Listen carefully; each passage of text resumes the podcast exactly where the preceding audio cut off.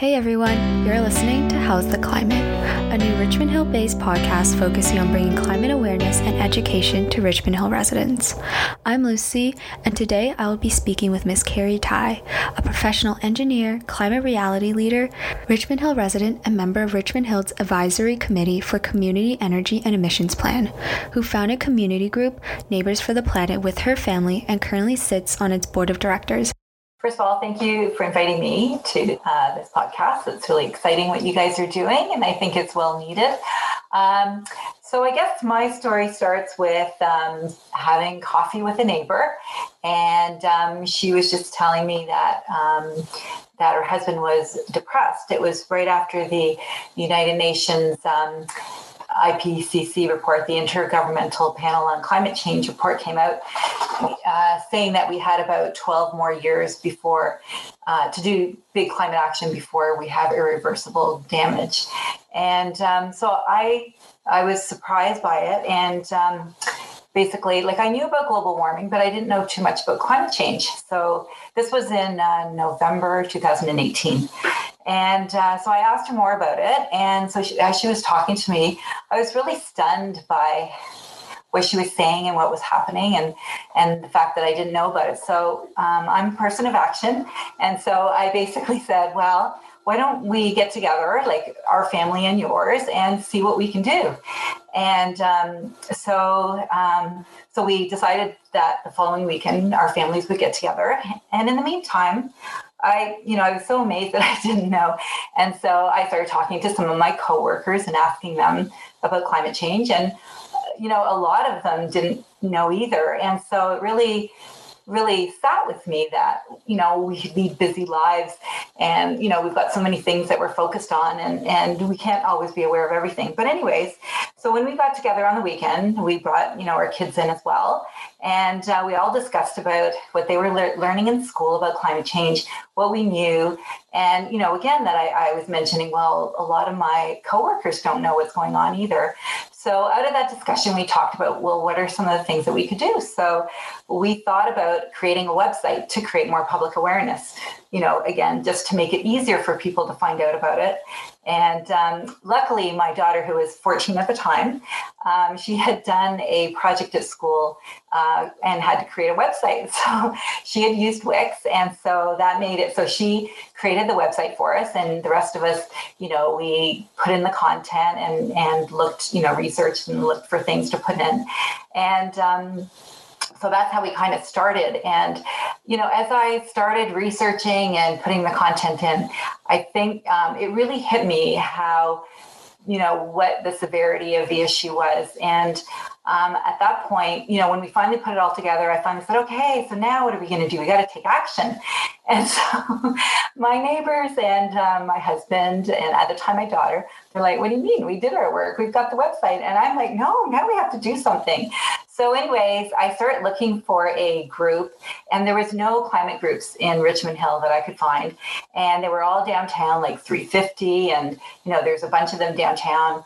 But you know, it's it's a it's, it takes a lot a lot of time to go all the way downtown on a weeknight to go to a meeting and come back after work, and so um, so I was kind of disappointed. But I thought, okay, well, I'm going to go downtown to one of these meetings and see what's happening. And I happened to go to one um, ClimateFast. And um, I was just astounded by what um, Linda Adamson um, was doing. And, and there, she was doing so many things. And I remember thinking, oh my God, it was overwhelming.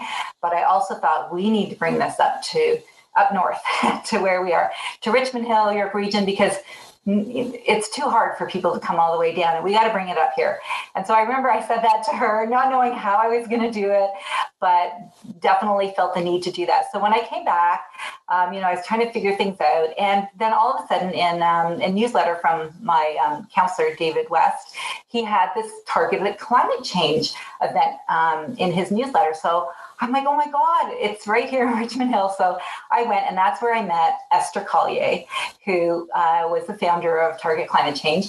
And through, and, and there I also met um, others like Liz. Um, Liz Couture, who's from Drawdown, and some other people. And um, so in so at their meeting, what I did is I did get up and say, I've been seeing all these um, cities declaring climate emergencies, and I thought we need to do this in Richmond Hill.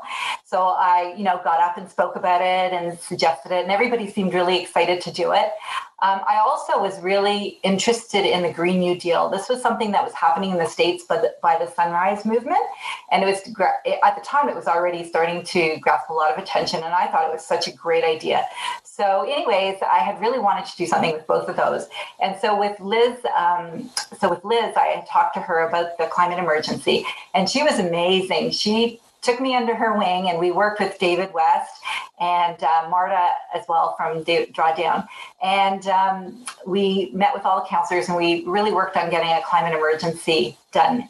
It was uh, eventually referred for six months, but eventually, just this year, uh, we finally got it through, though it wasn't called the climate emergency, but at least that was great. Um, in the meantime, uh, Leadnow was also um, putting on this Green New Deal town hall, and they wanted people to put it out and like to do these town halls. So it was Esther that uh, I found out about it through Esther, and she had no time to put it together. So I volunteered. I said, "Oh my God, this is the one, the other thing I really wanted to work on." And so uh, I, and th- from there, I met um, some people from the Green team from St. Mary, St. Mary's Anglican Church. So it was Monica Woodley and um, Joan Porter, and of course Liz. And between the three, uh, the four of us, we put that together. And um, again, a lot of people showed up, and it was really, really inspiring and great. And that's what's been great is um, getting to meet all these people uh, that really care about the planet and that just help and are so supportive and and um, get you going. And um, at that point, I I decided when I realized how bad things were, I actually decided to take nine months off. So luckily, my husband was really supportive because I realized there was so much to do and I just couldn't do it and work. And so, um, you know, and that's how I managed to get a lot of things done. And what was really exciting is um, I, I started, I hosted the first climate strike in Richmond Hill. So in um, in July, um, you know, the federal election was that year, in, um, and in July um, there was a, uh, a, a, debate for climate climate. I forget the word. Uh, it was a climate debate. That was the idea for the rally, so that we wanted to have that during the debates that the um, provincial um, that the the um, politicians would talk would debate about climate change and talk about it. And so we we hosted that in richmond hill and we got 50 people to turn up. So that was really exciting. Then two months later we did another climate strike and we got 250 people that showed up.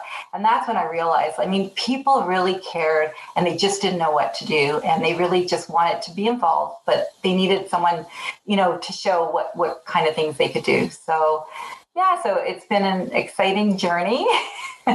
um, and even with COVID, we've managed to do a lot this year going online. And when we do presentations, we, we get people from all over the world. So it's actually shown us a bigger reach. Um, and so something that we have to consider even when we're able to meet in person again, that we really need to um, um, continue to do them online as well. So. I mean, I think that's great, especially how this years long journey seemed to have stemmed from just one conversation. I truly do think sometimes the smallest actions can be the most impactful. Anyways, we're going to talk a little bit more about this organization you run. I've heard that you guys have just become a nonprofit. How's that been beneficial to your organization? Yeah, so so we've actually only just become a non for profit, and that's because um, um, we we were actually starting to look at going for funding and, and that's what you need to be a not-for-profit. And i think you know the key is that in i mean it's been about two years now um, we've had lots of volunteers and as i said collaborated with lots of different groups. And it's amazing um, everybody really puts their time and effort in but really most people have a job and even me, like I took that nine months off, and it was amazing. I got a lot done, really built up the the um, the organization. But this January, I went back to work, and so I still managed to only go back half time, so that I could still do some climate stuff. And you know, I'm very I'm very lucky that we could afford that, and that with my job, I was able to do that. Um, but you know most people are working and they don't have a lot of time to put in.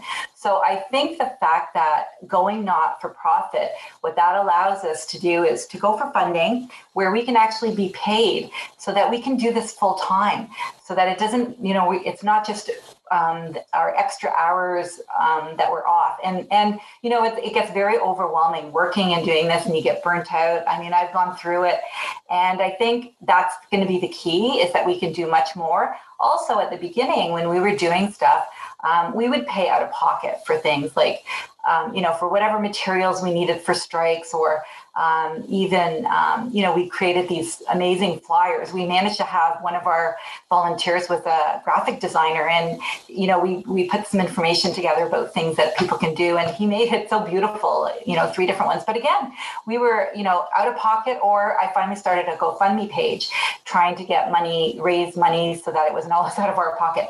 But I think, you know, being a not-for-profit, that gives us a chance now, like I said, to go for funding and get those things paid for, so that we can focus on the actions and the things we need to do instead of finding where are we going to get the money or the time to get these things done. And I think that's what's really important. Um, yeah, like I, I know um, one of the big ones that uh, that got us to become a not-for-profit was there was a um, it was in September there was a climate um, awareness and action fund by the liberal government and it was big dollars. And um, and, and actually we had done a lot of meetings with MPs and I got a I had a good relationship with our MP Majid Jowhari and he was the one that actually called me and let me know about it and said you know you guys should do something. You guys should uh, put in a proposal so it was exciting. We got together with all the other partners you know drawdown blue dot um, target climate change and we brainstormed on what could we do as a proposal. And we came up with this idea of a climate action and resource center. So it would be a one-stop shop for everything climate. And it would be a center where we would actually have a presence. And we partnered with richmond hill united church. And we would um, we would we would have a actual location at their church. Um, and you know so that we'd have an office and people could come anytime and learn about it. We would do film screenings. We would do um, um plant-based cooking cooking lessons. We would do the eco fairs where we we would have every every time we would have like a different theme. So one of them might be everything to do about solar panels and we'd invite everybody like all the businesses that have solar panels and then the and then the community can come and have a look and ask questions and find out uh, you know what it would take for them to have um, a solar panel installed in their home and you know all the options that they would have.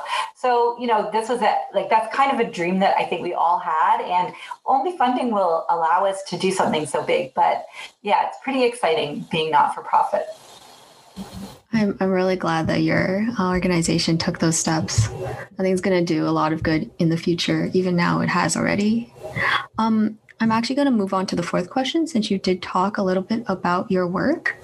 Um, I heard that you have um, you have a history in like engineering, and that does require a very specific like subset of education and um, like the mindset you have.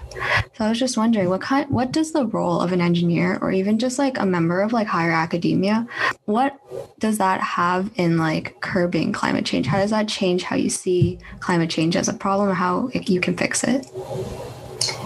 Yeah, so yeah, I have an engineering um, background or education. I actually didn't end up doing engineering work because I found it too boring for me, but that's okay. But but I think the point is that you know it's just like with COVID. It's about listening to the science. That's what this is about. And I think you know um, you know humans are really intelligent, and we ha- we're great innovators.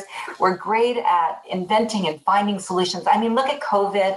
Look at how we came up with a vaccine so quickly quickly. And so you know so um, and and in fact for different vaccines. Um, i mean that's what's really exciting. And i think like covid you have to listen to the silent science and and follow the steps. And it's the same thing for for the climate crisis. We have to listen to the science. It's not I think more and more people are start are starting to realize this is for real, and we do need solutions. And in fact, we have a lot of solutions already.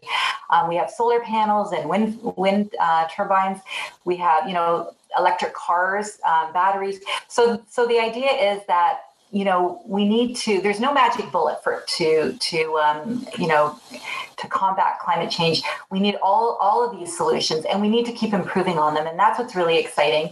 Like the green renewables are getting cheaper and cheaper because we are figuring out better ways to do it, better ways to manufacture batteries for electric vehicles, for storage.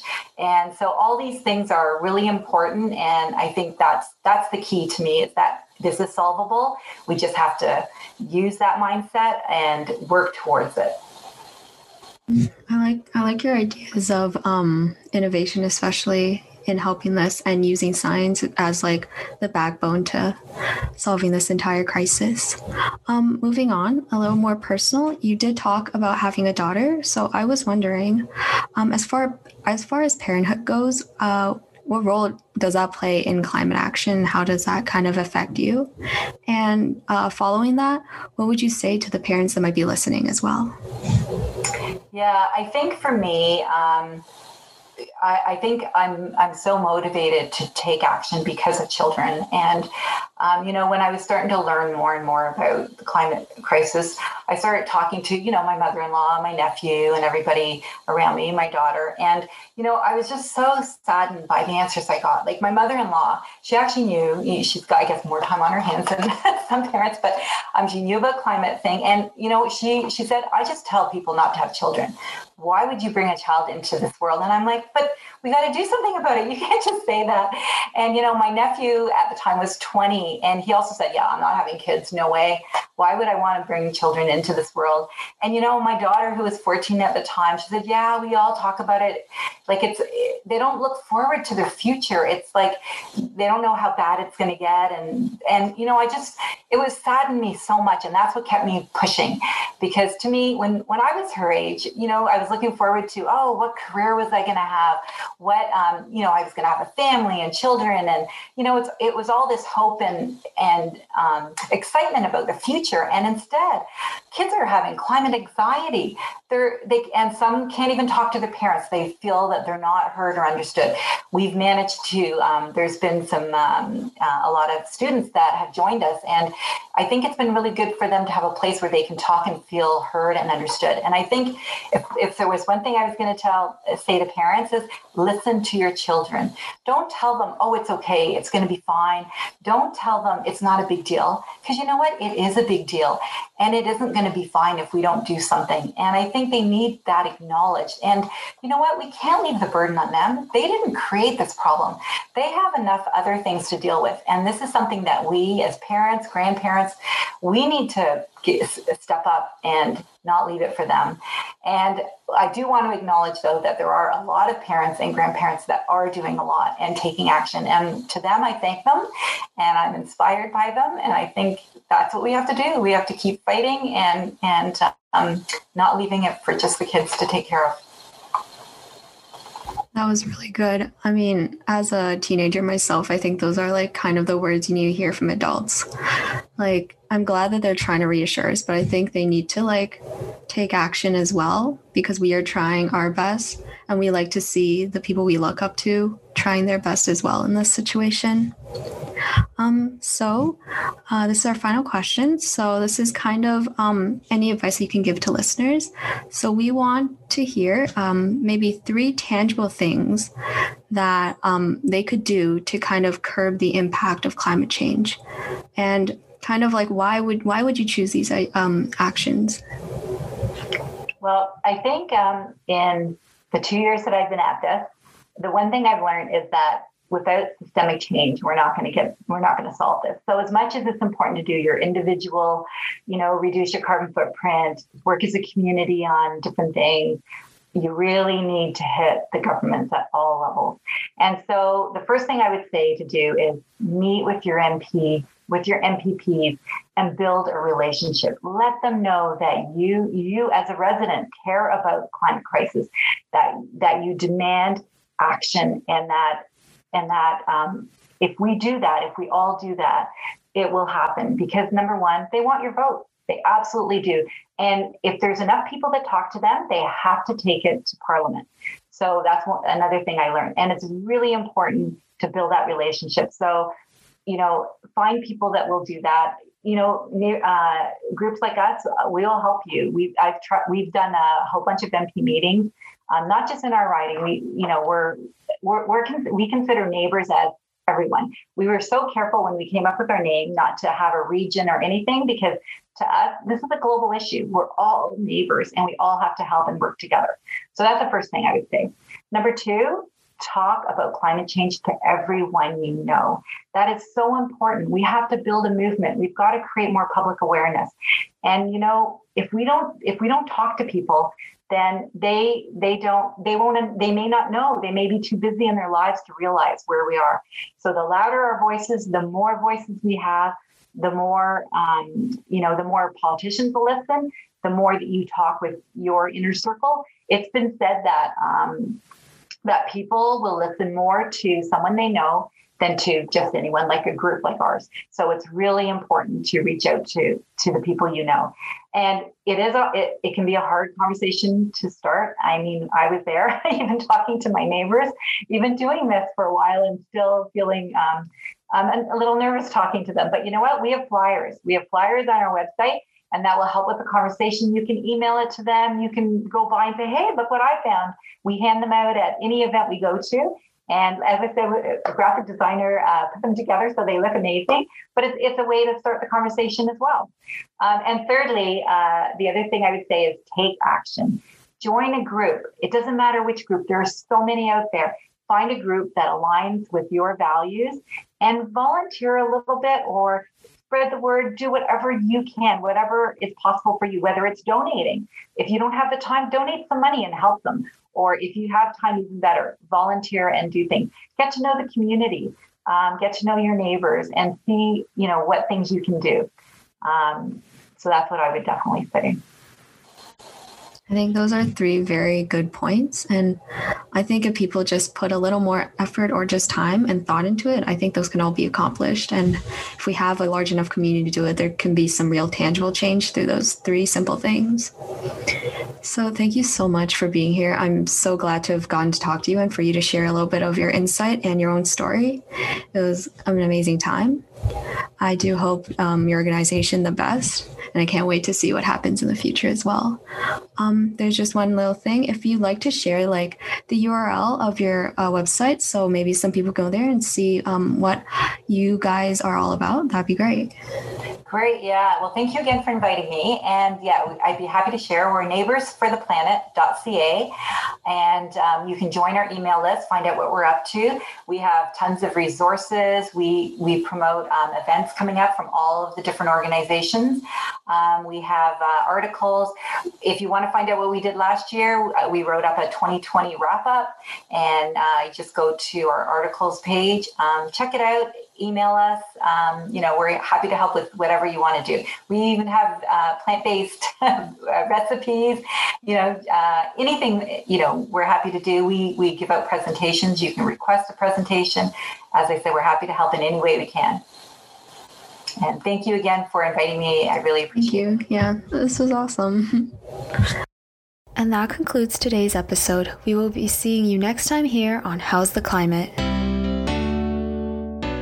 This podcast is brought to you by Making Waves, a Canadian youth team based in GTA focused on bringing climate education to Richmond Hill. We are participating in Youth Challenge International's Innovate My Future program and are supported by Evergreen Canada and Resilient Richmond Hill. Thanks to Emiko with Jason Dara for today's content and Joshua Chang for our music.